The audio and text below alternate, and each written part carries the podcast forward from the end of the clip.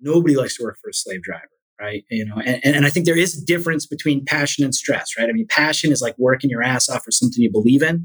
Stress is working your ass off for something you don't right? So we want to create passion you know and, and a lot of times taking your foot off the gas is going to help more than uh, bearing down sometimes bearing down with the right individual is what you need to do right and i think you need to learn and understand who each one of your team is you know so that you can do that but doing a check-in a psychological check-in with, with your team is really important too you know, and then with that daily cadence, you're going to understand, you know, who are the head nodders who are saying, I got it, I got it, I got it. And then each day you're just like, oh, wow, we're still falling behind on this specific metric here. Like, I think every, every operator is shaking their head right now, like, oh, I know, I got the name in my head who that is.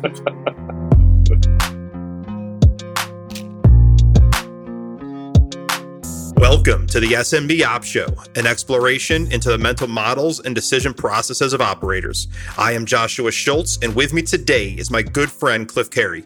Today, we are going to deep dive into the operations of an audiology office. Cliff is going to cover his data driven operations, how he optimizes appointments and uses timing and cohorts and energy management to optimize his practice, and how to build a healthy team that operates well. I'm looking forward to today because I've known Cliff for a number of years, and he is one of the best operators that I know. All right, so welcome back to the SMB Ops Show. Uh, I'm really excited today. I'm with a very close friend of mine, Cliff Carey. I met Cliff, I think, five years ago now possibly even a little longer, back from my hometown, Syracuse, New York. Cliff was an entrepreneur long before I was. He's worked in a few different industries. He's tried a number of things. Some have worked out better than others, which is, I think, the true mark of an entrepreneur, just trying stuff out, right? And having those failures and those learnings. But the reason I'm really excited today and the kinds of people that I like to talk to are the ones that really go deep and go niche into industries that not many people focus on. And Cliff has a very long, a very interesting, a very deep uh, understanding of basically the hearing industry, of audiology offices, of how they interact with sports, how they interact with the manufacturers, what it looks like on a global scale. He's done operations, he's done consulting, he's done sales, he's built a business that's sold, and now he's building a second business. All that to say, Cliff is an expert. I'm really excited and also a really good friend from my hometown. Like I said, Syracuse, New York. Cliff, thank you for coming, man. Happy to be here, man. With an intro like that, I'm going to do my best not to let you down. Uh, um, but I will say, just to, to, to, to, you know, briefly, you know, talk about having things that, you know, maybe don't work out for you. I don't necessarily trust anyone who doesn't have a couple failures on their resume. Uh, I think it uh, is the, the greatest learning tool out there, failure. Yeah, exactly. I mean, I've certainly had them. And I, it's, it's those, it's those, in my opinion, it's those learnings that you carry to the next one that help you not to fail on the next one. You're like, oh, last time I did this, it did not turn out well. I'm going to tweak this or add an extra buffer or not make some assumptions that I made last time. So so, right now, why don't you tell me about? Uh, you don't have to mention anything you're not comfortable with, but this is more about the industry itself. What type of business are you working in? What's your role there? And then we'll dive into kind of how it works. Sure. So we have three locations, specialty medical practice. We focus almost exclusively on adult hearing health care. We do have a division of our services that are offered for pediatrics. But for the most part, it is an adult population skewing into, you know, the senior population. Hearing healthcare, we dispense hearing aids, we perform wellness screenings, earwax removal. We do almost everything in hearing healthcare up to perhaps diagnostic and prep for surgical intervention. And we're here in central New York. Um, my title is operations, but you know, I've got my hands in just about everything here. I've consulted in this industry for over a decade. I've run marketing for one of the larger uh, competing firms in the industry, as well as sales and also soft skills of, of HR and training and development. So, you know, I try to bring some of that background and perspective to to whatever I can in our business here to make sure that we can uh, be a category leader in our space in our region and continue to grow. Yeah, that's I mean that's why I love ops, right? You truly are touching everything. I mean, just operations I feel like is the jackknife, the Swiss Army knife of of business. And the more you learn about the the the interrelated skills, the better you are at operations. The more you understand how a flick of a number in Excel is going to impact your team and the stress on them and how that you know impact of stress is going to change the brand and how the brand is going to change the quality and the sales enablement i mean it just it all affects each other and that's is literally why i love operations because i'm never bored. You can dip into whatever part of it you want depending on what kind of mood you're in that day. It's perfect for people that are bipolar like myself and all over the place and just ready to go. And one of the neatest things to be sort of in this space at this time is you know we've been handed one of the uh, most sophisticated experiments ever in terms of taking taking a scenario and then changing all of your lever- leverageable variables you know, in, the, in the pandemic here. So the way we were doing business prior has been forever changed. There are things that we do today very well that we owe to the constraints that were placed on us because of the pandemic. And we continue to learn on you know a daily basis what we can do to continue to refine our approach. Now i want to get into that and i'm assuming things trends like telehealth and you know remote type of diagnostics is part of that but first you know i talk to you quite a bit we've downloaded with each other quite a bit over in strathmore but for those of you for the people that aren't as drilled in and and I still have a ton of questions because it's an industry that I don't understand and it's typically it's honestly a, so do I. A, good. It's honestly a demographic I don't fully understand. So let's start with what is the most common type of appointment you're seeing inside of your facilities? Why are people showing up? And again, you listed earlier a bunch, but what are the majority of these appointments for? Yeah.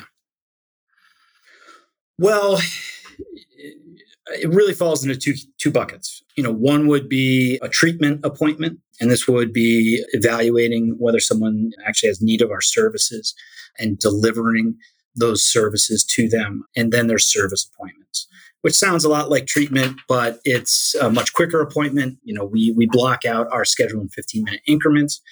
We may have an evaluation or a wellness screening uh, that could be a 60 minute or four block appointment. Uh, that helps us to understand through case history, uh, diagnostic testing, and discovery exactly what the challenges are for a specific patient, and then how we can meet those challenges through through a treatment plan. And then we're going to deliver that treatment another subsequent 60 minute, if not another 60, and then a 30 minute appointment. And then after that, it is maintenance. And those are going to be 15 minute or 30 minute appointments. Uh, and I would say on average, we're seeing our patients anywhere between two and four times annually. There are outliers. We've got patients that have, you know, more needs than others, tricky types of hearing loss. You know, we deal with a, a an aged population many times. So we might have folks who have either cognitive issues or mobility issues or dexterity issues or visual impairments they just move slower. And those folks, you know, we may see them more often. But we've also got on the other end of the spectrum, we've got more and more people in their 30s, 40s, and 50s accepting treatment than ever before. And, and, and these people, if we can get their treatment dialed in early, we may not see someone for 12, 14, 18 months in between specific needs that they have for our professionals. Well, I have a lot of questions from what you just said. First of all, what's making them come in? Is it they notice that their hearing is not as good, or is it loved ones saying, "Hey, you know, you're struggling more and more. I don't think you realize it." So, you know, question one: What is driving them to come in? If it's somebody else, are they coming in with them, or are they just kind of showing up saying, "I've been told this is wrong"? I mean, paint a picture for us of what what like. And again, there's a range. I get that, but what's kind of the average patient look like coming in? Absolutely. And, you know, one of the things that we're going to do in this industry, like almost any others, we're going to break our target population down into different cohorts. And, you know, as far as intent, consumer intent, it really falls into three buckets. And those three buckets are not distributed equally. I'd say that there are a lot of folks who are education seeking, want to know, they themselves may have some questions about how well they're doing in certain dynamic listening environments. Maybe they have family history of hearing loss, occupational or lifestyle choices that may, you know, lead to noise induced hearing loss and, and they come in wanting to know more. These would be probably, you know, akin to an early adapter, self-starter, somebody who's, who's who's really interested and wants to age as well as possible and just live their best life today, 20 years from now. We've got another cohort who's driven in by medical referral and they've been in to see their doctor. They may be complaining about things specifically related to their hearing health care or their anatomy, you know, in or around the ear. Certain irritations, certain drainage, feeling of, you know, uh, occlusion, which means a clogged feeling in the ear. They may have sudden onset hearing loss, or they may have just been interacting with their doctor and their doctor noticed that they were asking you know he or she to repeat themselves several times or they're of an age or or have a certain list of comorbidities that that tend to travel alongside hearing loss. And the doctor said, yeah, "This is something you should think about. You're of the right age. This seems to be something you're you're, you're having some challenges with. So we're going to send you a referral over to your specialist." And then there is the third cohort, and those are the people who are dragged in by their spouse, their their adult children, someone who cares about them, someone who loves them. Kind of the uh, it's a grudge purchase for for them. You know, they're, they're coming in saying, "I don't want to do anything about this." They're more than likely uh, struggling with some degree of denial of of the actual condition itself. So, you, do you just look um, at them and, and mouth fine. the words with nose volume to help help drill in that there might be a problem? Well, there probably is some room to have some fun, but you know, we we do whenever possible try to you know make it uh, as evident as possible. You know, by by by by not creating the perfect conditions to demonstrate the challenges and, and the extent of the hearing loss itself, but you know. I wouldn't say it's necessarily a dark humor that exists in in the industry, but you know we our patients come in with a lot of cynicism at times and you know a lot of sarcasm. And you know we, we hear a lot of the same jokes almost every day from folks. Yeah. Yeah at, at, the end of the day you know you've really got to love people understand how much they're struggling and you know know that at the end of the day if they're having trouble hearing it's impacting their most their most close and sincere relationships. So, how they interact with their spouse, their children, their grandchildren, anyone in their homes on a daily basis, or perhaps anyone that they're working with on a daily basis, which could impact their ability to earn, their productivity, the, the, those sort of things. So, it, it's a it's a serious thing, even though most people develop all sorts of compensatory behaviors and sort of delude themselves into thinking that they've got it handled. Yeah, absolutely. I, I know you and I have talked about this before. I've struggled with hearing my whole life and didn't realize how many, what you call them, basically ways of dealing with it, coping mechanisms, until COVID hit. Everybody wore a mask, and I realized how often I read lips. I mean, constantly. And I, I had my wife helping me a lot as we were traveling. What did they say? What are they talking about? What are they asking? And like, I mean, in stores, and I mean, all of a sudden, it was like I got cut off from the world and again, I don't, I don't, I'm not deaf, but I, I've always struggled with hearing, and you know, I always watch captions on. I have all these different things that I do, and I may, I really, I've been reading shows, so I forget if shows are in different languages that I watch because I'm reading it anyway. So when COVID hit, all of a sudden I was like, wow, I'm, I, I was really crutching on lip reading. So I can imagine, you know, as you get older, just developing all of these slowly over time, not realizing it, until you're really separated from the world around you and your loved ones and your interactions. Right. Well, it's a gradual progression. You know, it, it is a chronic condition with a gradual progression, degenerative gradual progression. And humans are highly adaptable. I mean, people normalize, I don't know, living in the desert you know, yeah. or living in prison, you know, or Syracuse, like, New York. You can live with, yeah, you can live with a hearing loss, you know, by by by making a lot of assumptions. I mean, to be honest, the way that we the way that we collect data through our sensory organs, especially the ears and the eyes, is we take these small snippets of information and then we we string it together, much yeah. uh, similar to the way you know old movies were filmed on these uh, on cellulose. It would be these small pictures that would you know then over time get moved through quickly, and you could you could see the story that was being told. And, and we do the same exact thing. And when things work well, the gaps are very small, and we're processing it very quickly. So we, we we've got the organ itself, the ear, you know, the, the outer ear, the middle ear, and the inner ear that collects the data and sends it to the, and this is a very is a gross oversimplification, but that data is then analyzed, interpreted, processed in the brain. So you might have a problem hearing because there's something going on in the ear organ itself, right? Or you might have a problem hearing. You're collecting all the information well, but you're processing that information in an incomplete or incorrect manner. And that's something that needs to be diagnosed for you. But but to get back to you know something you mentioned how the wearing of the masks and the pandemic really brought to light for you some of the challenges you were having. And, and, and we saw that across the industry. In fact we grew in 2020 one was because we were able to innovate and adjust our delivery system and our business model but the other was that, that the need and the perceived need within our, our patient base and potential patient base was greater than ever. And it was really threefold. So you mentioned one, and that is the visual cues of lip reading.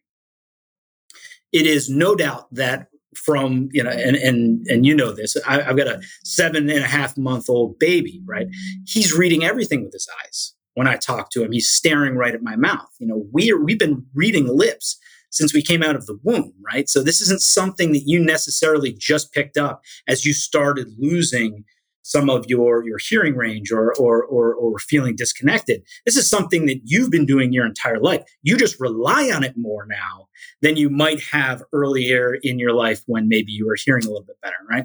So the visual cues, the lip reading. The mask also muffles uh, the voice.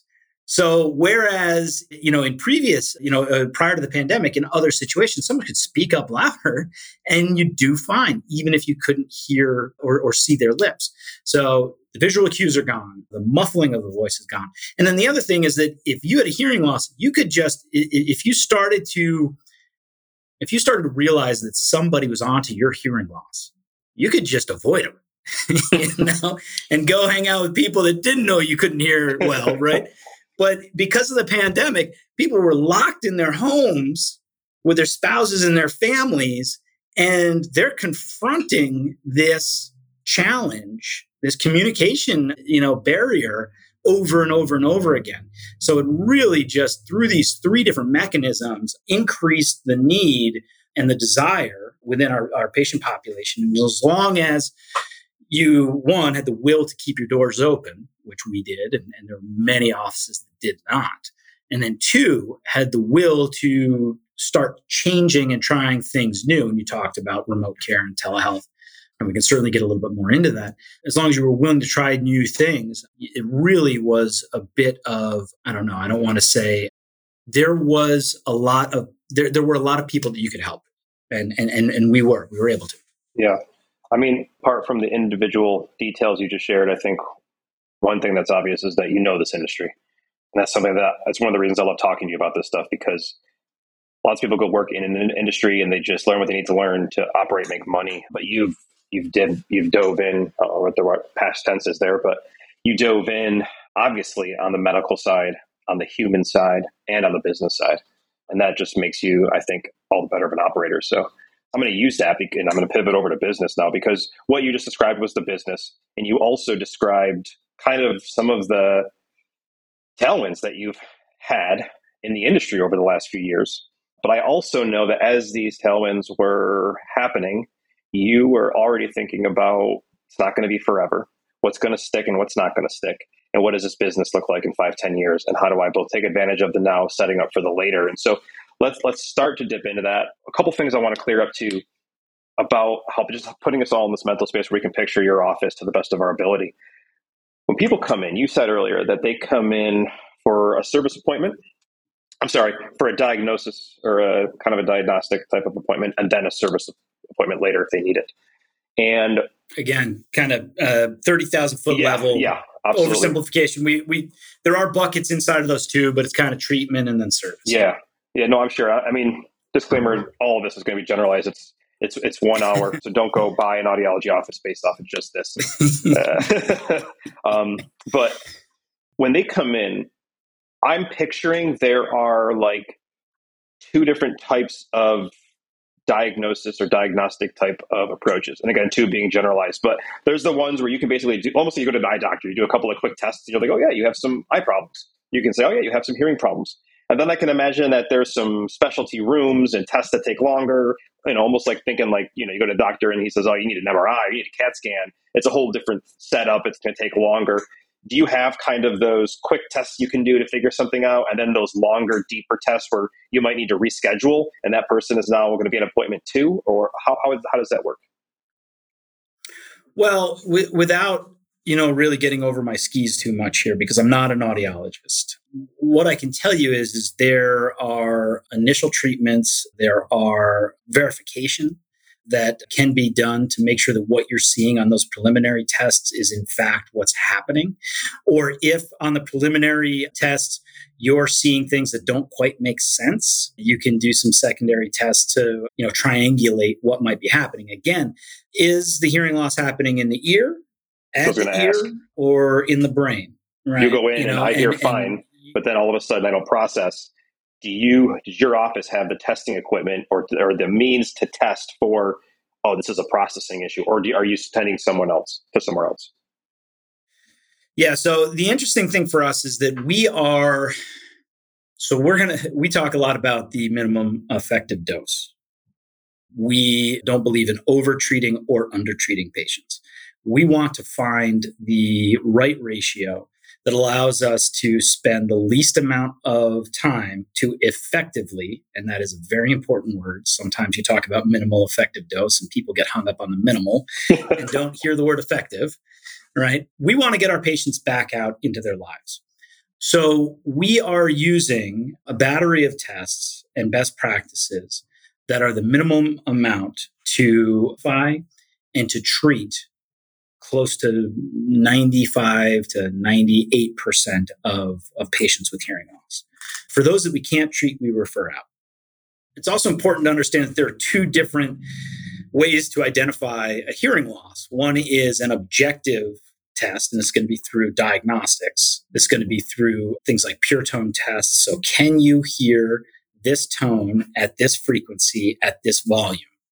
Right? You might be able to hear that tone at that frequency when I turn it up really loud, but when I, you know, have it at a certain volume, you can't hear it. And these are lay terms. Again, I'm an audiologist. You're also going to be testing for, you know, how well can you perceive sound through your conductive hearing. So, not just the sound that you're capturing through your ear organ, but we also uh, perceive sound by the way that it vibrates our skeletal mass, right? Which is really interesting. So, we're looking to see if the readouts of your, your hearing based on pure tones and the ones based on your conductive hearing, which is the vibrations, are, are, giving us some similar readouts. If those are off the, the mark, we've got to actually refer out to, to an ENT at that point. Another objective test to find out if you hear well, right, is we do word lists. We read the word list to you and we ask the patient to to speak it back to us, right? And and then we score them. So if we give you 15 words and you get 70% of them right, that might be a passing grade in high school, but you're missing out on 30%, a significant portion of, of the words that are being read to you. And, and those are individual words not in the context of a statement or you know with a bunch of competing background noise or or you know you, you hope not too many other stressors that, might be related to being in a social environment. So so it's a pretty clear indication objective right? The other bucket is subjective right? Do you think you have a hearing loss? All right so let's talk about that. And, and a lot of times eh, we are looking to the family members of that patient to give us their take. And, you know, uh, one of the things that we do measure when we talk about metrics, we're measuring how often do we have a spouse or a caregiving child or, or close companion in the office with that patient for the initial diagnosis and treatment.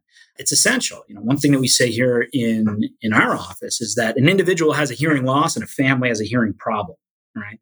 And, and many times that patient will externalize that hearing problem and say, it's not me. My wife mumbles. It's okay as long as I'm by myself. Uh, I just turn up the TV louder.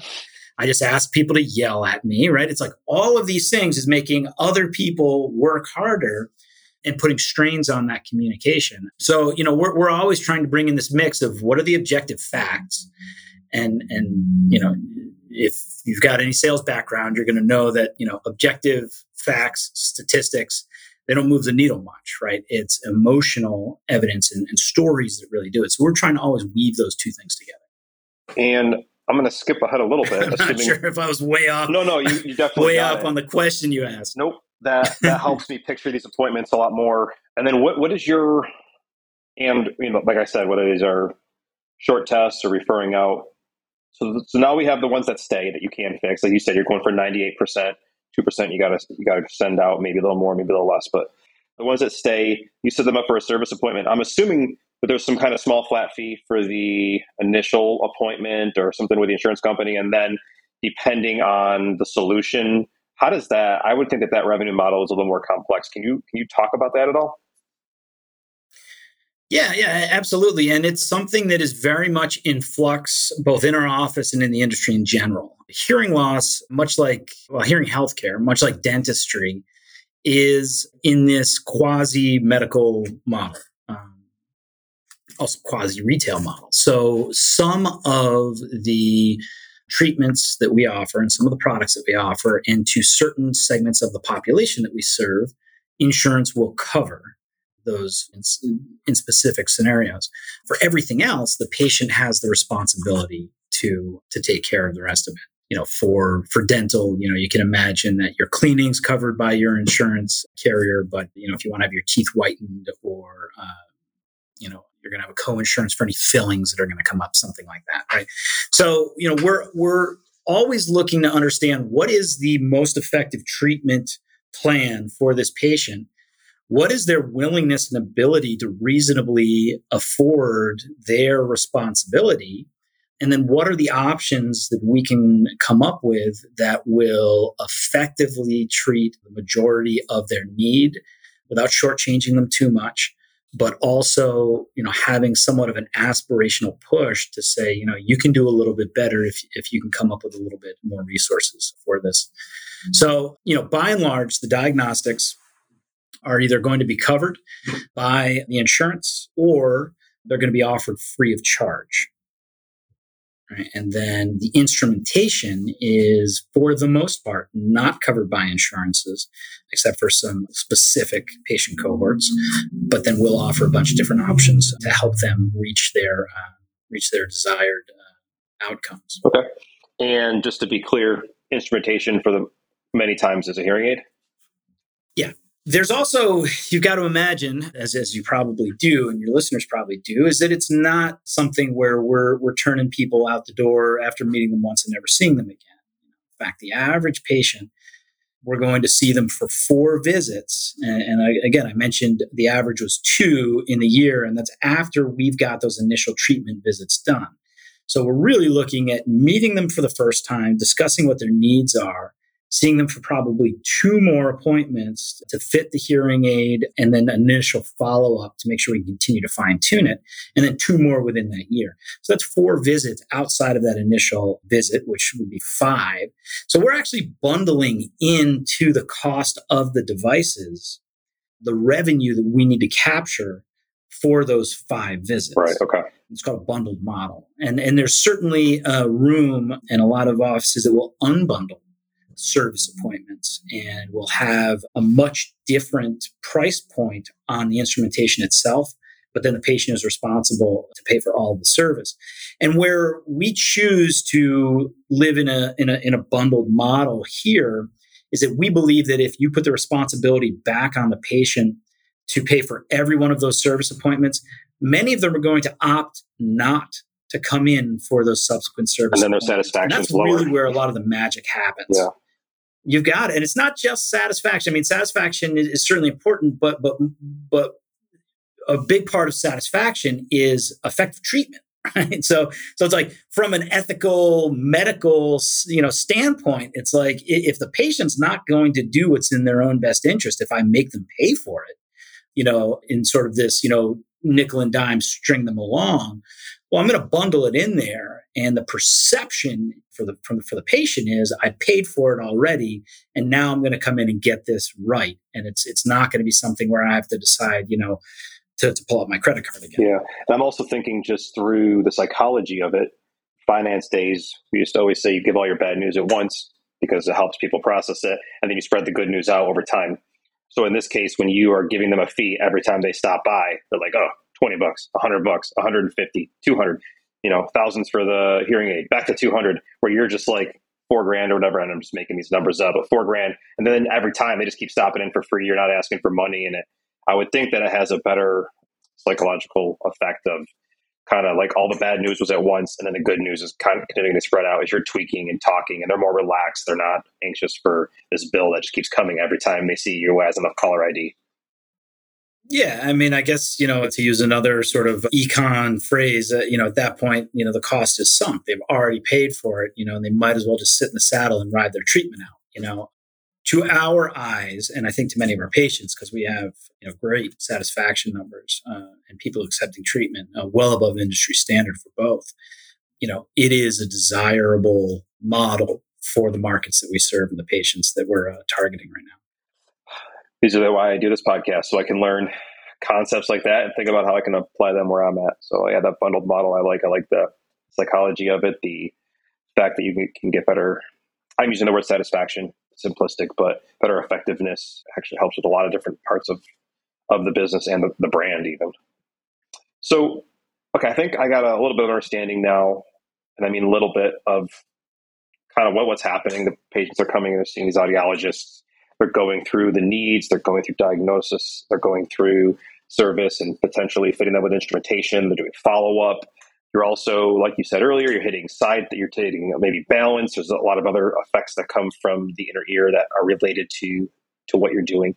How do you know if you're running a good practice or a bad practice? I mean, what are what are what are what, what does an office that is well run look like specifically in terms of ratios and metrics? And I mean, don't share anything you're not comfortable with, but you know, I'm going to go start with gross margin or how fast is it growing? How fast is too fast for the care drops? Thinking about how much vacancy you have. So you talked about these 15 minute appointments. How many of, the possible 15 minute slots do you want filled by each position? And how much are they in the office looking? I mean, can you walk me through kind of some of the things you that are important to you? And if it's not important to you, then don't bring it up. But what are the things you're looking at where this is a poorly run or a well run office?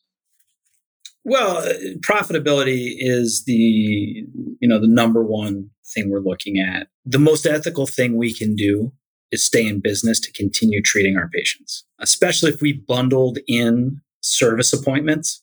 We owe it to those patients to run a, a good business with talented staff so that we can continue to live up to the obligations that we made when we sold that bundled service package, right? So the P&L is our scorecard and you know we make no bones about it. It's something that we are very excited when we do well. It allows us to reinvest into the business to reinvest into our team and to deliver ultimately a better and better patient experience with better and better patient outcomes. As well as you know great employment experience. You know, that's that's something that that uh, you know we talk about all the time. I, I think when you work in healthcare, you'll hear this, and, and, you know we could probably have a whole nother conversation about about branding, marketing, and how disingenuous things like mission statements are and taglines. but the average healthcare brand is going to tell you that like we're patient focused and the patient comes first. We don't say that we are a team focused organization. We take care of our people and they take care of our patients. Now, that doesn't mean that we're not looking at patient outcomes and patient experience. I've already mentioned that several times before I even brought up team, right? That's a very big part of the equation. But when it comes to who we're going to back up and support, it's going to be our team member first. And, and I like to think about it this way. And sometimes you have to be a little bit ruthless in the way that you perceive things. You have to start to understand things in a black and white before you engage in the nuance of a thing so that you know exactly where you stand. And the way I like to think about it is we can mess up with a number of patients and our business can still thrive. Now, we don't want to mess up with any patients, right? But chances are we're going to mess up with some. I mean, it's it's just the way that things go, whether personality conflicts, you know, mistakes are made, human error, or who knows, any you know, myriad things that could have us either discharge a patient or have them decide not to do business with us anymore. But you can mess up with a lot of patients and your business will still survive. You mess up with a bunch of your employees and you're out of business it's just not a viable option to say, you know, the customer is always right. And the minute someone, you know, wants to bring up uh, you know something that might be unreasonable or untoward and, and, you immediately say you know you're absolutely right mr or mrs patient and you know you admonish your team member you know it, it, it, it, it doesn't work. You know at the same time we're pushing for excellence at all times.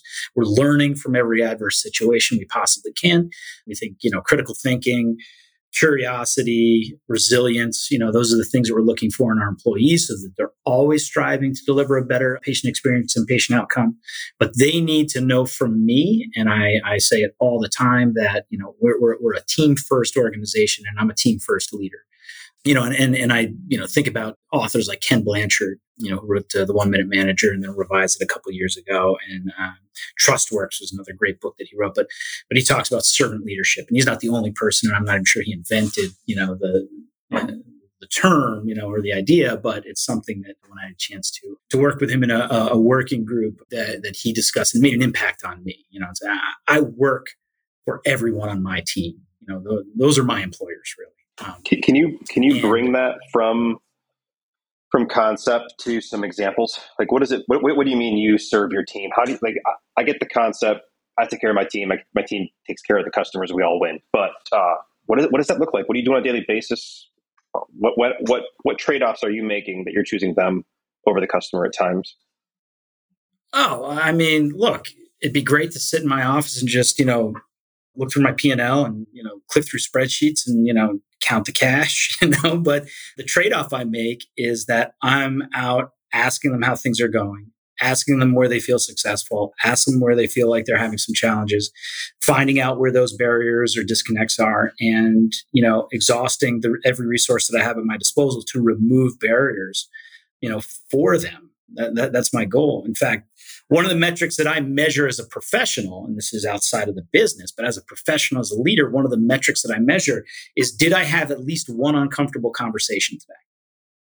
Right. And by putting myself in that position to get uncomfortable, to spend my time to make their lives or jobs easier, that's how I'm serving them. And then, of course, when they're feeling more confident, when they're feeling more successful, if I found creative ways to incentivize them, if I found not so creative ways, you know, monetarily just to incentivize them and and they're performing better, you know, then the business does better. So it, it really is just looking for the gaps and understanding. Can I give my patient care coordinators better verbiage so that when they're explaining and often misunderstood, frequently misrepresented, and most importantly, unwanted you know delivery of services and treatments to a patient who has a lot of questions and is just waiting for that person to slip up and give them any reason to say no not today right? I'm not going to make this appointment. You know i don't believe you. I don't trust you. If i can give them better verbiage if i can help them to simplify things for our patients if I can simplify things for them, then I've done a great job. You know, it's, it's a lot of soft skills work. It's a lot of trying to understand the psychological reasons that, that people make high dollar purchases, trying to understand the reasons that people won't make that high dollar purchase and and really narrow that down understand the psychology of hearing loss itself you know what happens to the human experience when you start to feel more disconnected more vulnerable less productive or capable you know w- what does that do to someone and and how does that manifest in a 3 minute phone call or in an in-office appointment that could go right or could go wrong? And how do i get out in front of that and give my people the right skills and tools so that they can steer those conversations in a way that helps that patient to their better outcomes right? I mean that, that's one of the best things about this industry is that when we win, the patient wins too. Everybody wins. You know, our goals are all in alignment. You know, it's not this, you know, and, and, sometimes, and maybe it's the world of finance and maybe it's, you know, some other places, you know, my goal as the, the, the technician is to take the money from your pocket and put it in the zero sum game. Yeah. Yeah. Yeah. Listen, when, when, when we effectively navigate a series of diagnostic tests, evaluations, and discussions that get that patient to accept treatment, everybody wins. Most importantly, the patient. They're the ones that are going to win the most. So, so it's a, you know, in a lot of ways that should make it easy, but it ain't. it just, it's not. You stated in the beginning, and I want to restate it. You have three locations, so you're going to each of these locations on site. How often? Weekly. Weekly. Engaging with the team, talking to the team, watching. Do you watch? Do you watch actual appointments? Are you allowed in the room? Not being an audiologist, or, or okay. I try to observe as much as I can. Quite a bit of it can, you know, either be observed while I'm in the room or or overheard. You'd imagine that many people walking in with any challenge hearing, our professionals, administrators might have to speak up. Yep, so, so there's there's a lot of opportunities. Yeah. And so you're just mentally taking notes. I want to talk to them about that. I want to get training for this person. Oh, we need to have an uncomfortable conversation. Oh, I need to congratulate that person. That was really well done. I want to whatever. Oh, you know they're probably underpaid and i see that they fixed whatever i'm whatever the reason i didn't give them a raise they fixed it i want to give that raise now is that kind of your mindset and you're just just iterating over and over and over at these locations trying to just up your team knowing that upping the team is going to up the patient outcomes which is going to up the company the brand and the revenue yeah, eh, you know, and you you have to, at least in, in my mind, you have to be thinking about not just making withdrawals from sort of the trust bucket or the trust bank. You have to be making a lot of deposits. So I'm more often than not trying to catch them doing something right, and I'm air quoting here, you know, instead of catching the employee doing something wrong. And I think that's a big failure of of leadership or management for for many professionals early in their their leadership careers of course you want to measure. Of course you want to redirect when when you need to. You want to offer you know insights and and and developmental solutions for for your folks. But you certainly want to uh, congratulate them for having a successful conversation or a hard conversation. I mean just yesterday we had a, a, a patient who came in and they're they're destitute because of a number of healthcare conditions or concerns hitting at the same time and you know they have an outstanding balance uh, with us and they came in and they're they're you know crying at the front desk. And you can imagine how hard it is for a patient to be in that situation.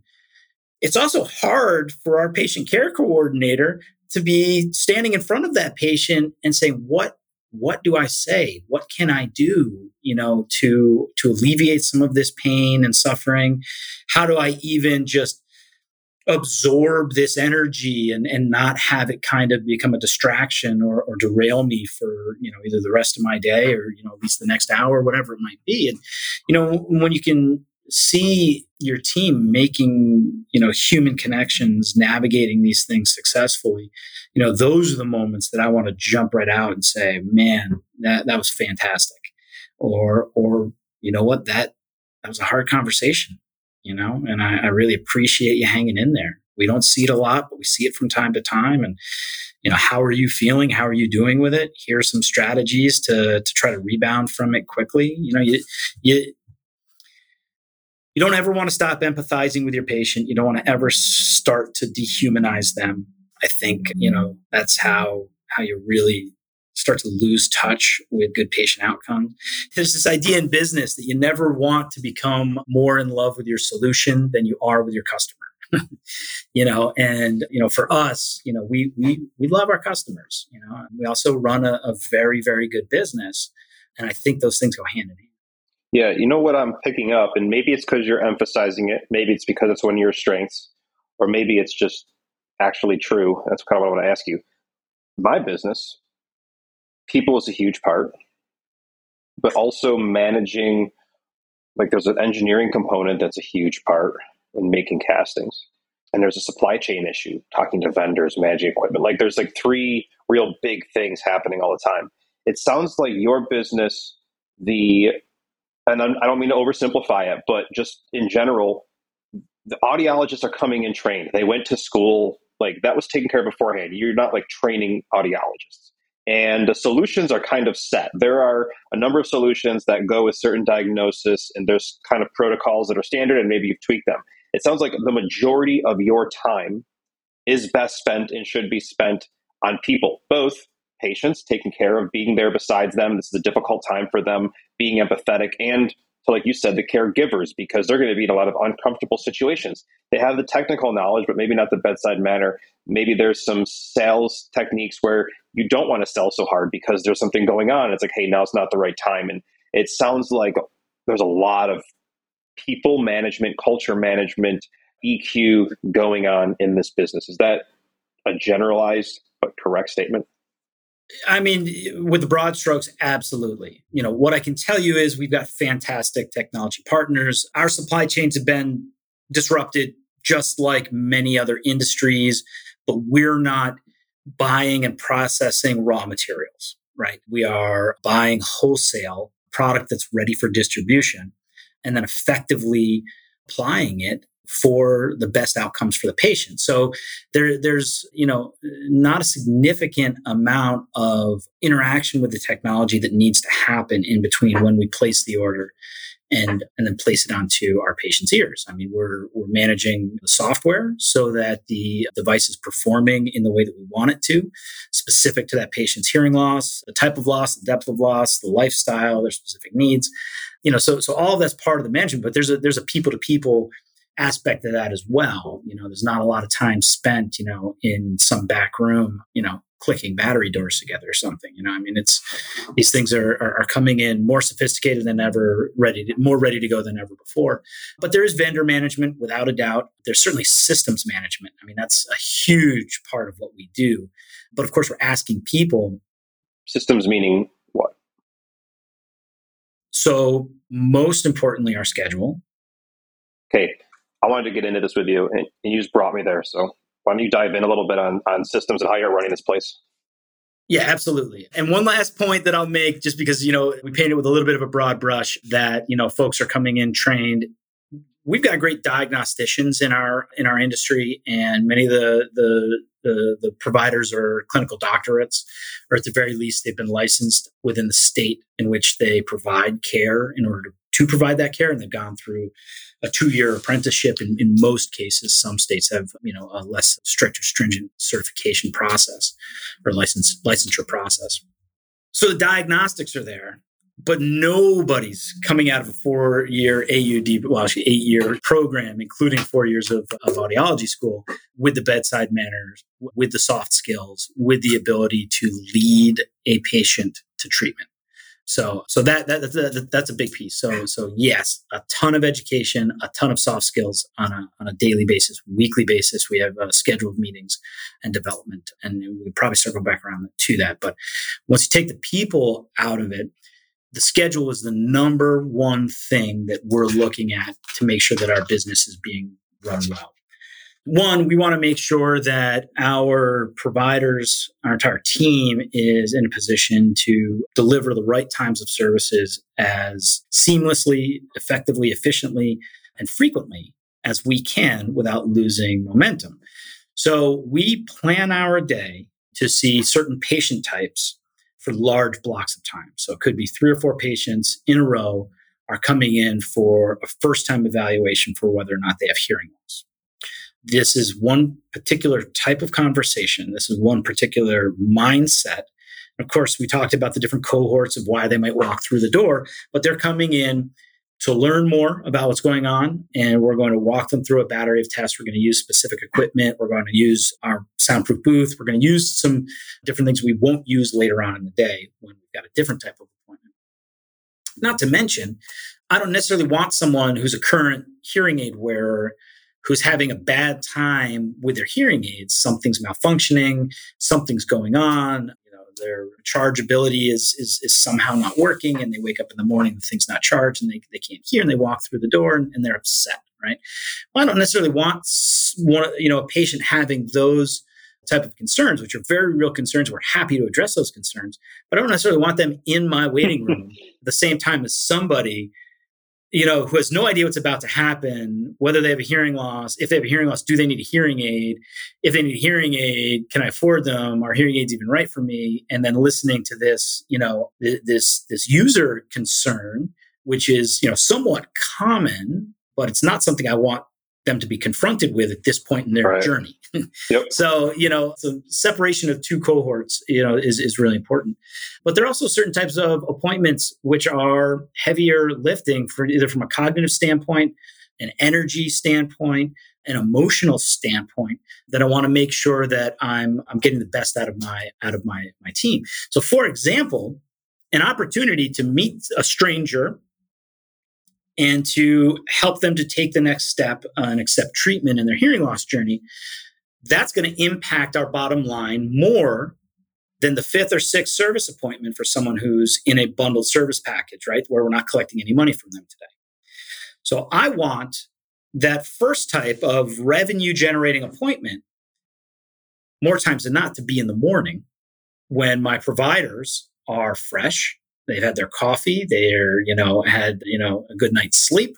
They've had the less interactions with stressful situations you know whether it could be husband and wife arguing over who has the you know who's mumbling and who has hearing loss or you know whatever it might be. Someone just outright saying you know these are too expensive and how can you you know get away with charging people these prices right? It, it's like these types of conversations and situations can accumulate throughout the day till suddenly i don't have an effective provider or as effective a provider as i did the first thing in the morning right? So i want those revenue generating appointments i want them bucketed and i want them front loaded. Okay then when we come back from lunch, that's when we're going to work on, you know, the service appointments and some of the other treatment appointments and some of the other types of appointments. You know, you know, for example, if we're going to have a diagnostic evaluation with a child, a pediatric appointment, those can be uh, pretty harrowing for an audiologist to execute. One thing is the child could be all over the place. You've got small children. Yep. Right? you know trying to, to to get what you need from that child in order to effectively diagnose you know a healthcare condition can be really tough not to mention and, and i think anyone who's listening to us you know who are either parents or you know possibly teachers might know that sometimes the parents of those kids are going to be driving more of the stress uh, than, than the actual kiddos are. So you know we put a lot of our pediatric evaluations you know late in the afternoon. And it's and it's not necessarily because we don't want our providers to be at their best. We do. But we also don't want what can sometimes be a really tough appointment. And sometimes they go long.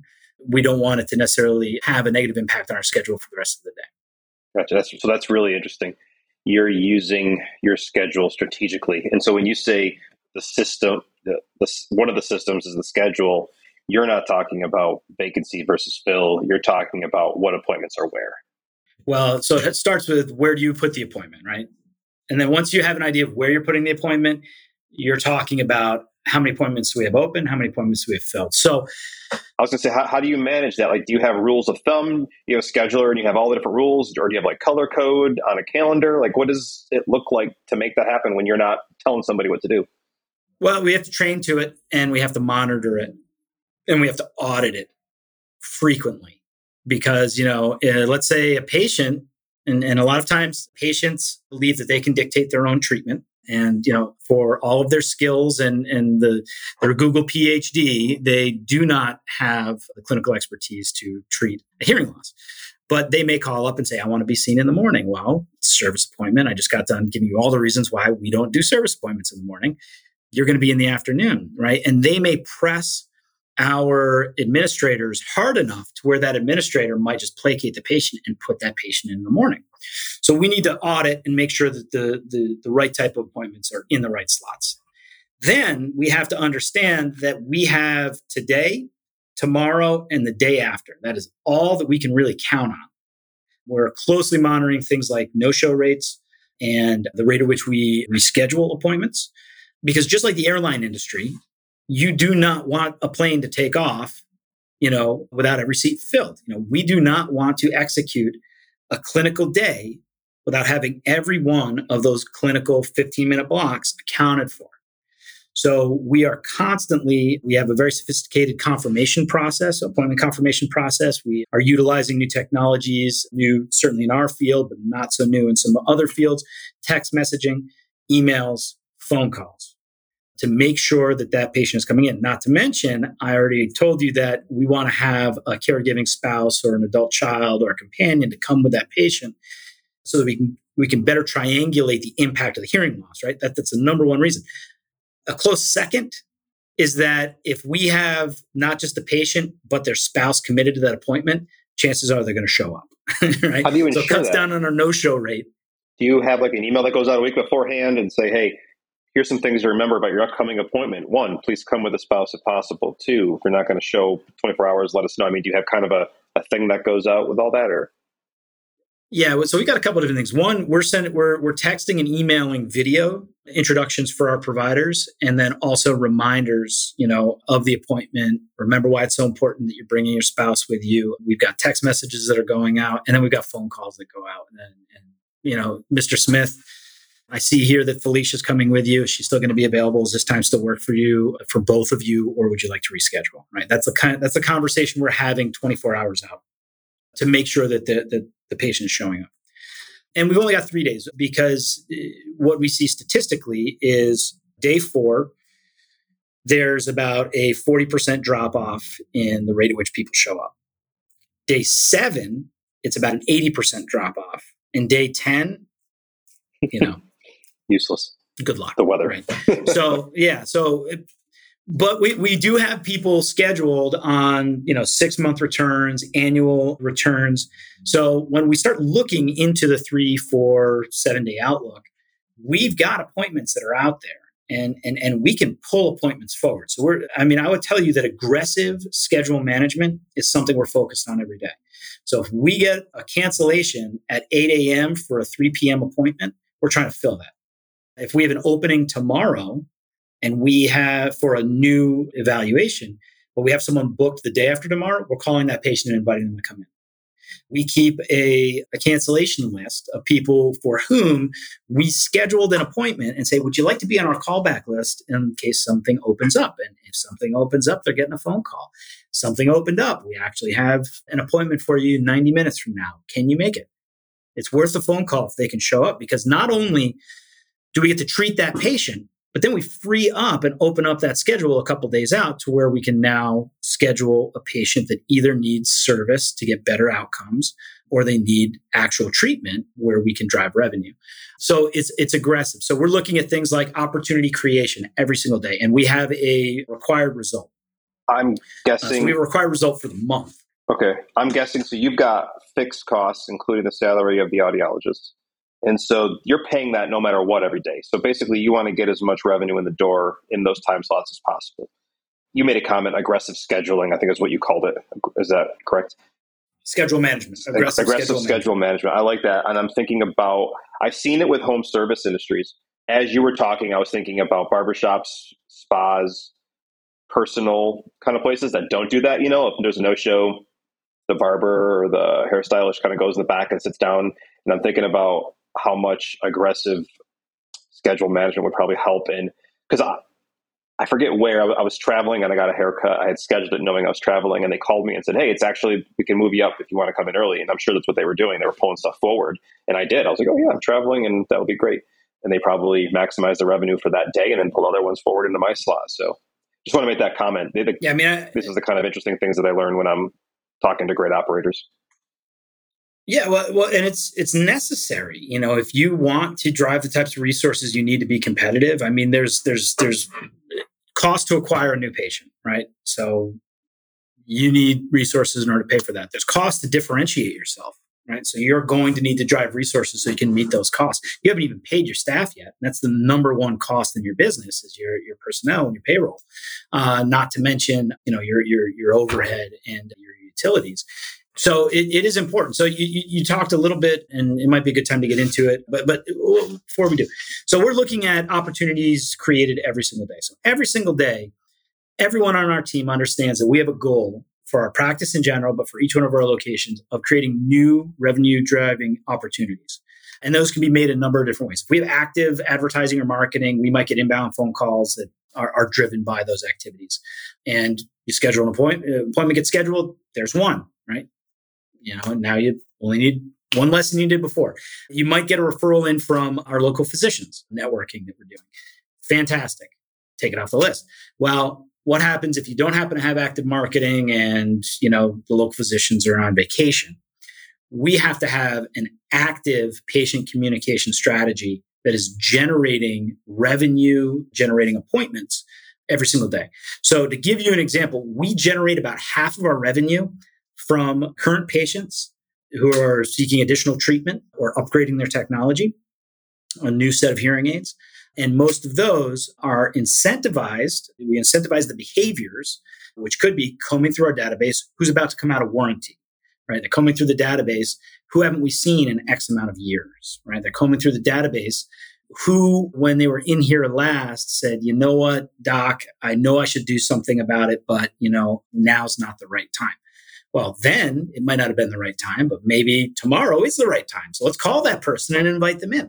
So we're generating appointments. So if we do get a cancellation or a no show that we can't fill, well, that time slot now becomes a, a block of time in which we are generating opportunities. And we incentivize the behaviors that keep the schedule filled because you made the point yourself. I'm paying these professionals to be here.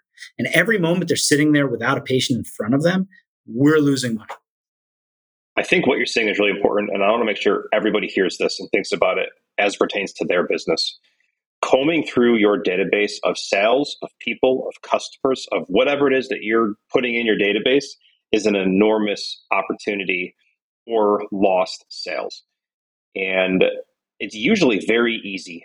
Once you have the data, you can create an automated report or you can create a macro that, you know, puts it in Excel and does all your filtering and sorting and there's all different ways to, to mostly automate it, but it usually comes down to six or seven types of filters and sorts. And you just described yours. At Chess Group, we had one where basically we would look at a part. And so Chess Group was basically a distributor of metal parts. And we would look at parts that were sold every month, two months, three months. And if it had been double the average sale, in other words, we're expecting, we should have expected an order by now, we'd reach out, hey, you know, you usually order this part, what's going on? All the time we'd get, oh, actually, you know what? The engineers changed that part. It's in quoting. Let me send you over the new. We would have lost that part. And then we get it. We get the new part. And it's like, great, thank you.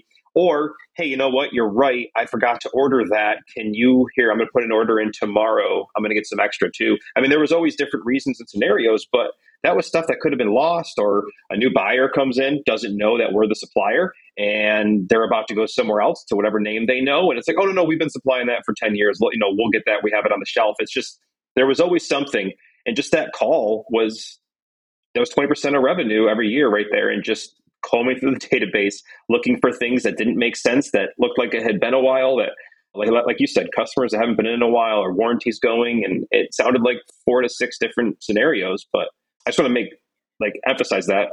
It, it, and it's so interesting too. Like I said, we're about 50-50 split. And you know, I'd actually I'd actually like to be driving more revenue from from meeting strangers. I'd like to be activating folks even more because new business is the the lifeblood and the longevity of any business, right? But you cannot, you cannot take for granted the people you're currently doing business with or you helped in the past. So one of the things we take a look at, people will buy hearing aids in a very similar way to, to the way people buy houses, right? It's like your first home, your quote unquote starter home might be, you know, just finding something that's within your budget. You don't necessarily know what you want. You don't necessarily know what you need. Your family's not that big. You don't necessarily know what sort of neighborhood you want to be in. You're not thinking about school districts for your kids. So you buy something that where price is the number one indicator. And, and that happens I can't even give you some statistics, but anecdotally, you know, we're seeing some probably around 40, 45% of first time purchasers, they say cost is the number one thing that's going to dictate the selection of the devices or, or the treatment options that I'm going to accept from you.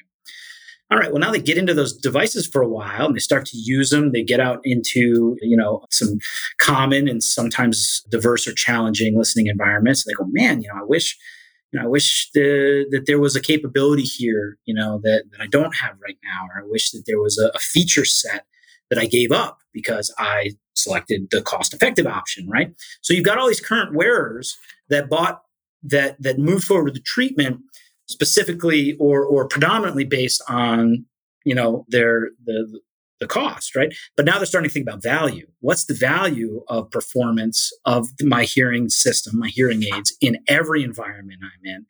Now that next conversation is going to be more about like, okay, let's take you from, you know, tier three in terms of treatment and price point. Let's take a look at what tier one can do for you, right? So another thing we're trying to do is to not just get our, you know, not look for more business from our current patients, but how can we excite them even more and, and bring even more value and increase their treatment and their outcomes and their experience through instrumentation and fitting that well. So that's, that's one thing to think about. The other thing is that every person we meet, I'm thinking about three potential transactions, right? That individual their spouse, right? Because if they're 75 and their spouse is 75, well, what are the chances their spouse also has some hearing problems, right? So we're going to test them. We're going to give them a wellness screening on the way in. And if they can be treated, we want to treat them. And then we're going to get a referral out of that. You know, we're going to ask them, who else can we help? We can see that we've changed your life. I mean, uh, I don't want to overstate this and I don't want it to sound like hyperbole, but the things that we deliver are life changing. You know, people will put on hearing aids and they will suddenly hear the change jingling in their pocket for the first time in 15 years, or they'll hear the birds outside, or they'll hear their their clothes swishing together when they walk and they're just like oh my word i've been missing all of this. Not only have i been missing all of this but i've been giving my wife a hard time when she's telling me that i could be doing better if i would accept treatment and go do something about my hearing and i've been blaming it on her and oh my gosh, it was me the whole time, right? So we have people that, that, that break down and they get very, very emotional. And those are the moments where we say, look at what we've been able to do for you. This is fantastic. This is why we do what we do. Is there anyone else in your life that could possibly benefit in a similar way that you'd like to introduce us to? So we meet that stranger. That's three transactions right there. And what that does is that takes your acquisition cost and it cuts it into thirds, right? So it's it's important to understand how you can maximize, you know, the the cost side of your P&L through these soft skills and through incentivizing certain behaviors in your business. And I, I wrote that. I, I, don't mean to diminish what you just said. I love that idea. I'm all about the efficiency, and I love that you are thinking about how to take one transaction and turn it into three and lowering the cost to upside ratio. I'm assuming you're measuring cost of acquisition of a customer. Do you measure that or try to get close? Yeah. What else are you measuring? Yeah, I mean, I measure I, I, measure the aggregate and then I measure it by referral source. So I know every single type of activation strategy that we have. I know how much money we're deploying there. I know how many people we are helping. And even more sophisticated this year, I started to take a look at based on the referral source, how likely is that patient to accept a premium level technology that's going to reach all of their needs? Or go for that low budget price point. And what I was trying to test was, you know, does direct mail marketing bring in a more price conscious patient and consumer, whereas a physician's referral is going to drive in, which is, you know, in certain ways cheaper for me to acquire a patient that way, but we still have to do really good business. And that certainly is an expensive thing to do. Helping every patient every single day the best that we possibly can, that's an expensive thing. But on our P&L for a given month, the acquisition cost is much lower. But is that person going to say, you know what, my doctor told me to come and see you, so I believe you, I trust you because I trust him, and you're an extension of his service to me, and I believe you. And not only do I believe you, I'm going to reach up to this, you know, higher price point. They're probably also more likely to have an insurance policy that may cover some of the out-of-pocket costs, and and, and they'll reach into a higher uh, pricing tier. I don't know, and I'm still looking to discover that. But yeah, so we measure acquisition cost on our um, on our overall activation strategies and marketing. That's more of a quarterly thing that we're looking at. Uh, patient acquisition cost, you know, on a weekly basis, you know, we're looking at how many people did we help? What was the average selling price per patient? What was our help rate? How many people came through the door who could benefit from our help? And how many people accepted treatment? And how many people said, no, not today? And then we're having a discussion about why. Was there something we could have done differently? Is there soft skills development that we could deploy? Or was it that this person just simply wasn't ready?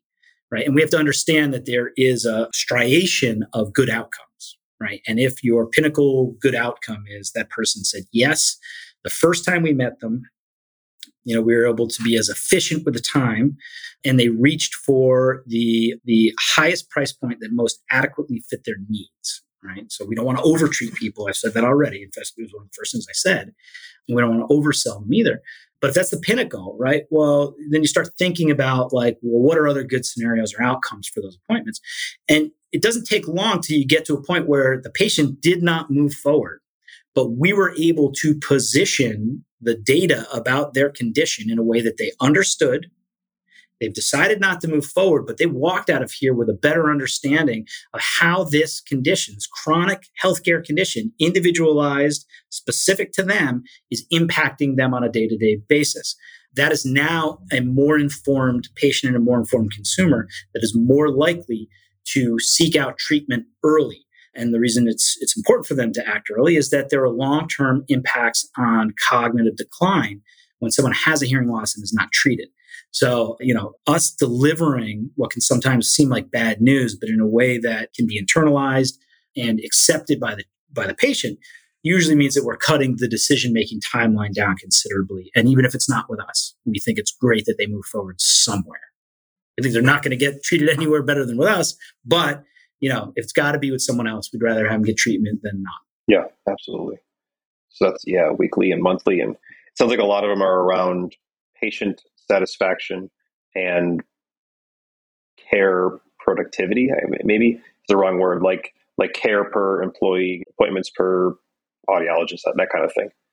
Yeah, I mean, revenue per clinical hour, you, you have to know that number. You have to know that number. I mean, that, that is a huge key for us. And, you know, when we fall below it, you know, we need to address it. So I was We're looking gonna, oh, I was, I was going to ask you what your key number was. For us, it's, it's what is the one thing that really drives the sales. And for us, it's mold, mold count. For you, it sounds like clinical hour is. I think it's important to know that. But to be honest, the answer to almost every, you know, it's a bit of a lagging indicator, right? You know, for me, I want to know what the leading indicator is. So for me, it is the number of revenue generating appointments booked. What you said earlier. So okay. I want to know, yeah, I, I want to know what our goal is. And for us, it's 243 appointments per month aggregated across all three of our offices. And we want to hit that 243 or go over. And when we know that we're seeing those, that amount of revenue driving opportunities, we know based on our average help rate, we know based on our average selling price, which is something we also monitor very well. What is the average cost of the treatment package that the patient elects or accepts? You know, then we know we're going to hit our revenue goals, right? Because most of our costs are fixed. And of course, the ones that aren't fixed, the things like performance incentives in our payroll, well, that's going to rise or fall with our revenue output. Our cost of goods is going to rise or fall with the amount of instrumentation we actually need to put on our patients' ears. But since everything else is fixed, we know where our break even point is. We're looking at year over year comparisons all the time. And, you know, it's my goal to hit our annual break even based on our budget sometime early in the third quarter so that everything after that is profitability. The more you talk, the more questions I write down. And at some point, I have to just scrap them and end this because we have to end it at some point. But I've got questions on how you gather feedback and how you store it, what software you use, and we'll have to maybe get into this again. But there are three more questions that I would like to ask. One of them is you mentioned earlier about other ways to incentivize people besides money. Do you have any examples of some of the creative ways that you keep people incentivized? Well, one of the things that we've learned, you know, through trying to understand, you know, generational psychology is that younger generations, specifically millennials, would actually like more personal time in most cases than they would a performance incentive in a bonus, right? And, and and that's that's a gross generalization. You know, a lot of times it comes down to you know, do they have a family? Do they have you know a pension for traveling? You know, do they like the beach? You know, whatever it might be. You know, if they want more time, we can give them opportunities to to earn more time off. We certainly have have ways of increasing or at least trying to maintain what we believe is an optimal work culture here. And, you know, that's something where we're constantly talking about what they can do to feel better about how they're improving their job and, and, and their performance. I think people want to know that they're doing well. People want to feel capable. I think there are a lot of people who want to feel challenged in their roles, but they want to know that those challenges are going to be met by the skills and the resources that they have at their disposal. You know, put people into positions where they're just floundering, they're not going to like it and they're going to go find work somewhere else. Doesn't matter how much you, you, uh, you pay them. We keep our offices, you know, looking as beautiful as we can and there are costs associated there. One, we want our patients to know when they walk through the door, we're serious about helping people. And it's something that, you know, we, we don't take lightly. You know, we don't have stacks of paper, you know, hanging out everywhere. We take their privacy and HIPAA, you know, seriously we are not only healthcare professionals, but we are technology experts. I mean, these are highly sophisticated in many cases, most cases these days, dual processing, you know, computing medical devices that need to optimally meet their specific needs. So we need when the patient walks through the door for them to understand that we're healthcare experts so a healthcare field what we feel to what we do here and how it looks and what we deliver for them but there's also a technological aspect so we want our our employees to show up every day and go man this place is beautiful. It's clean. It's you know it feels cutting edge. You know it's it's, it's not a dump where i'm going to you know do whatever right uh, we do a lot of off-campus stuff. You know, we do. We've got a couple different annual calendar events where we take people out of the office. You know, we keep them engaged in each other's lives as, as, as much as they'd like to. You know, we can't mandate anything, but we try to get them interacting in more humanistic ways than than just the work. We give people the ability to work remotely. You know, at times we've actually just developed some of our first complete work from home roles for our organization, which is certainly attractive to certain employee types. I must be missing something here. Yeah, I mean, I think at the end of the day, the opportunity to develop themselves, to be rewarded both financially and verbally and in front of their peers is something that, that goes a long way. And then we just lead with our hearts and our mission. You know, at the end of the day, you know, I'm not going to make any bones about us being a profitable company and wanting to maintain our profitability, but it's all rooted in the fact that we want to help more people hear better. And and that's you know when you're a mission driven company, you attract mission driven employees. At least you hope so. I think that's really helpful. I know there's a lot of talk about maintaining labor right now, right? Getting labor, keeping labor, and and I feel like the conversation always just bottoms at more money. Throw more money at it, but that's really not doing much. And I think you hit at it because a lot of the people that are coming in now, the younger generation, to take a cliche term, aren't necessarily looking for more money. They're looking for a better life, a different kind of life. And so optimizing incentives around that, not that you pay them crap and give them a you know great life, but that you know you don't you don't just keep raising the bar on the money thing and then go unprofitable.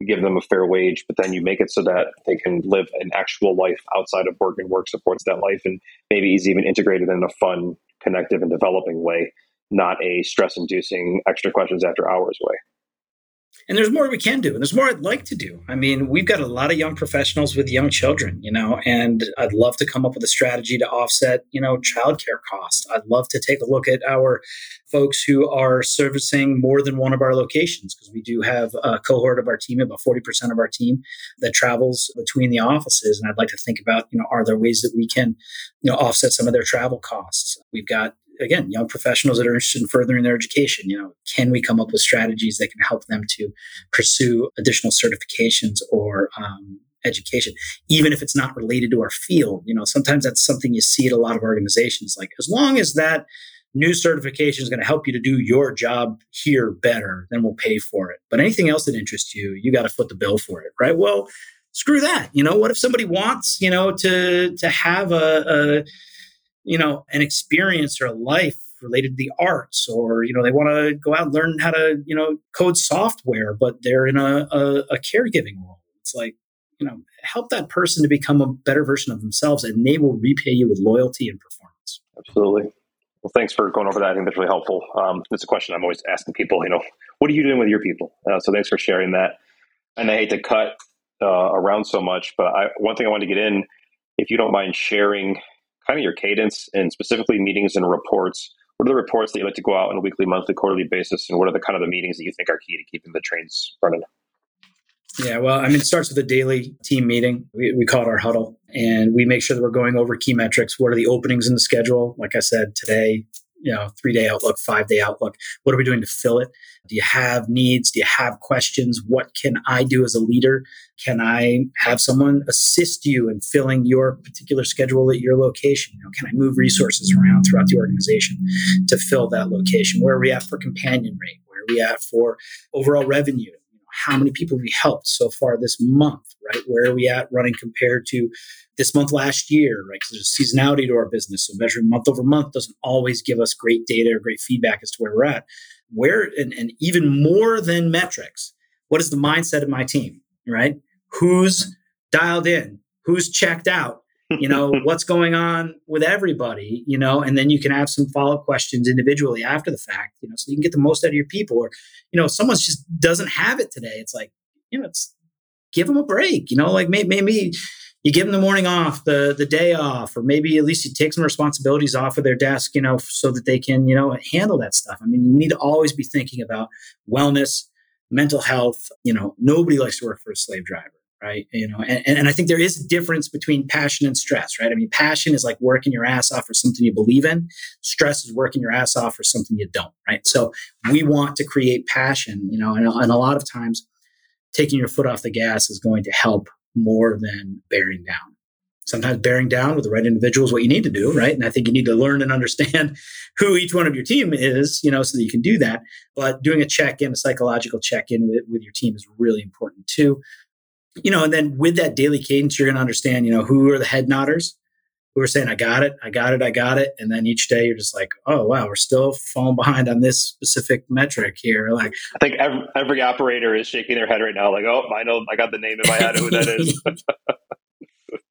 and, you know, and it's tough when it's like a middle manager too, because you're like, you know, that person, you know, has just enough authority and plenty of responsibility to really slow down your whole process. So, you know, being able to take a look at that. So, so the daily thing, and, and you're talking about, you know, those metrics on a weekly basis. I'm talking with my providers. We have a call, which is all about tell me about the tough patients you had this week. Tell me about how you addressed it. Tell me what I can do to help, and we'll talk it through. Tell me about the wins you had this week, right? Let's celebrate together. Tell me about the ones that you turned around. Tell me about that one we talked about last week and how you applied what we talked about and whether it was a, a, a, you know a positive outcome or not. With my administrative team it's all about you know how does the week ahead look? How did the week behind look? You know what were some of the things that were significant challenges we overcame? What were the challenges that you know we threw resources or strategy out and we didn't move the needle at all? What can we do to move things along? So i'm looking at similar kpi on a weekly basis that i am on a daily basis but i'm aggregating and, and taking a look at the big picture. Marketing activities, community activation, patient engagement, making sure the soft skills and the treatment metrics are there.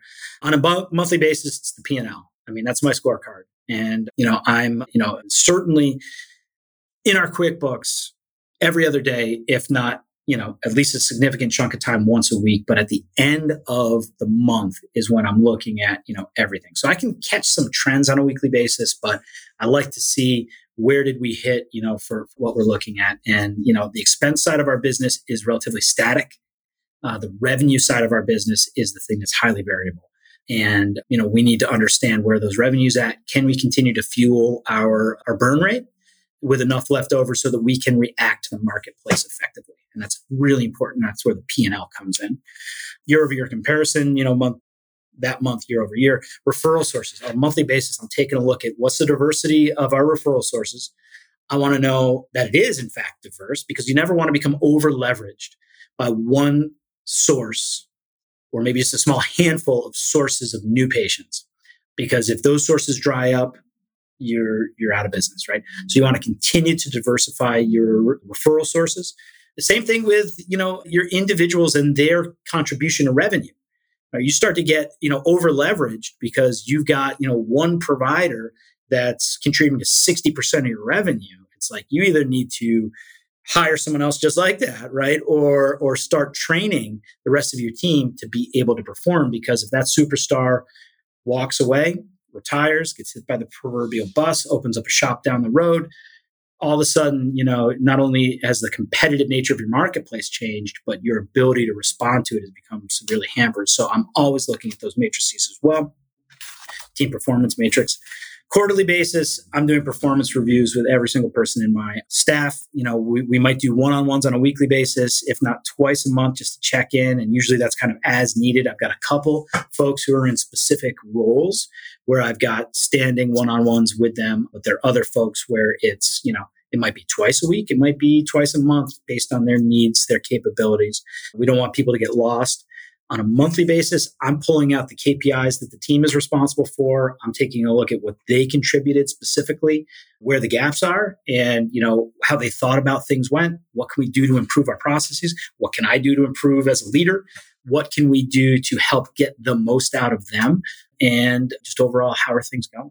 You know, it's it's important to make sure that you're delivering real time feedback. I think Jack Welch, maybe to to, to quote an old name in in management theorem, feedback is a breakfast of champions, right? It's like you want your team to be looking for both positive feedback, but also you know where the areas because they know the areas where they're struggling, right? They know where they're not meeting the requirements when we talk about what our requirements are as much as we talk about what our requirements are for performance they know where they're not meeting it. So it's not just enough to say like oh you came up shy on you know the amount of people you helped or the amount of you know uh, appointments you booked this month. Let's do better next time. It's well what do you think's holding us back? What can we do to make it better? You know a lot of times it's i can't seem to come up with enough concentrated time to to meet that specific need because I feel randomized by these other you know things that I need to do. Okay, so now I know what I need to do as a leader is I need to either cut down on the amount of randomization or I need to help to free up time. Or if I've reached max capacity, then I need to hire somebody right? And and that's kind of where we're at too, because we don't want to over or under treat a patient. I don't want to be over or understaffed, right? So it's like we're running at capacity as much as possible before we add that additional person. One, it's really tough to find people. Two, it's really hard to train and retain people. And three, they're expensive right? So we want to make sure that we can be as lean as possible for as long as possible. So we're monitoring things like burnout, right? We're monitoring things like, you know, and, and it's tough to really quantify it, but you can qualify, you know, are you hearing some cynicism within the team? Are you hearing like some snipey comments, you know? Disengagement's a huge lead on to burnout. Absolutely. It, yeah, so, so so we look at four different types of employees, right? So you've got your completely disengaged employee, and they're out there, and these people are, you know, actively undermining what you're doing. Their uh, absenteeism is, you know, through the roof. They just care about, you know, when their PTO annualizes and renews, right? And and just they're not there. So we're looking for those folks. It's very difficult to turn those types of people around. You've got your your only slightly disengaged people, which you know are really really tough to sometimes identify and much easier to turn around. And you just got to find the triggers. It's like, why are they drifting? What can we do to bring them back in? Right. You know, and, and, I, and usually it's, we've been so focused on the business side of things and not focused enough on the human component. Right. And as soon as we bring it back to the human component, we can bring them back in. Sometimes it's a compensation conversation. Sometimes it's, you know, stagnation in position. Sometimes it's, you know, that I just haven't been as hands on as I need to be. And I haven't had those you know, I, have been having a, a, an uncomfortable conversation every day. I just haven't had an uncomfortable conversation with that person in a while, you know? So, so that's what you need to do. Then you've got your engaged employees and they're great, right? And the fourth kind, and these can be really troubling, but sometimes people don't want to deal with them. But these are your disruptive high performers. You know, this is the person where the rules don't apply to them. I'm not going to work the process because I get results anyway. I do my way, right? You can't argue with success, right? They're not team first, they're me first, right? Those are tough employees to remove from your team. And sometimes you need to. Sometimes there's addition by subtraction there. So that's something you can deal with on a quarterly basis. On an annual basis, you know, we're taking a look at did we meet our goals this year? If so, you know, why not? It's coming up with our BHAG goals for the next year. You know, it's like what completely, you know, crazy, scary thing are we going to do this year? Are we going to open up a new division of treatments? Are we going to open up a new location? Are we going to acquire a competitor? Are we going to take the team to, you know, Punta Cana? I don't know. Like, what is it that we're going to do this year that's going to scare me to put my name on it and then make me have to work to meet that goal? And that's on an annual basis. Definitely develop, developmental check ins. We want to have an active developmental pipeline, including internal promotions. So, you know, we had better be developing people well enough throughout the year that come the end of the year, we've got a couple of people who've either been promoted, are ready to be promoted, or are complaining to me because, you know, they want to be promoted. Those things need to be taking place on an annual basis, and you need to be thinking about it because if you're not willing to promote or incentivize your top performers, I guarantee you someone else out there is hurting, starving not just for people, but for high performers, and they will gladly poach your people. So make sure you're focused on on keeping your team thriving. I feel like this we should be selling this as a consulting session on how to run, monitor, and help your people in your business because you're just laying down so much stuff. I'm probably listening to this again and again. Uh, you just covered so much in those 15 minutes of going over your meetings and all the things you focus on and talk about and how you watch for it that I feel like that should be a whole other conversation. Thanks for laying that down. That uh, I wrote a bunch down there. Last question. You buy an office, another audiology office. What are the things you're looking at that you're going to change? What are you going to add? What are the things that you know that you do that most people aren't doing? And that's how you're going to get your value add and multiple expansion, or whatever you want to call it.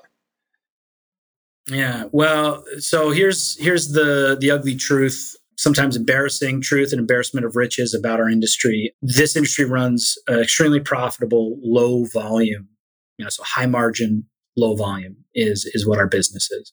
So for the most part, many businesses are slower than they could be because they're lazy. They're sort of drunk on a high profit margin. You know, our gross margin, well, I won't name ours, but for the industry, the average healthy growth gross margin is somewhere around 55 to 60%. And that certainly can make people lazy. So in acquiring a new practice, we're taking a look at what they're doing. How hungry are they? We're taking a look at their staff. I mean, to be honest with you, the main reason for me to acquire a practice rather than a greenfield startup in that in that community would be to acquire the talent. So I want people who are aware of, familiar with, and excited to help people hear better. Just doing a straight asset purchase of, you know, a sound booth, some diagnostic equipment, and a database, you know, and maybe a name that's been doing business in that community for, you know, 20 years, like probably not worth the the valuation. In fact, the valuation is not going to be anywhere near what that seller wants. you know but what i'm looking for is i want to acquire the talent and then i want to make sure that they are growth minded they've got a growth mindset. They're willing to accept feedback to take on the challenge of getting better at what they do so that they can help more people.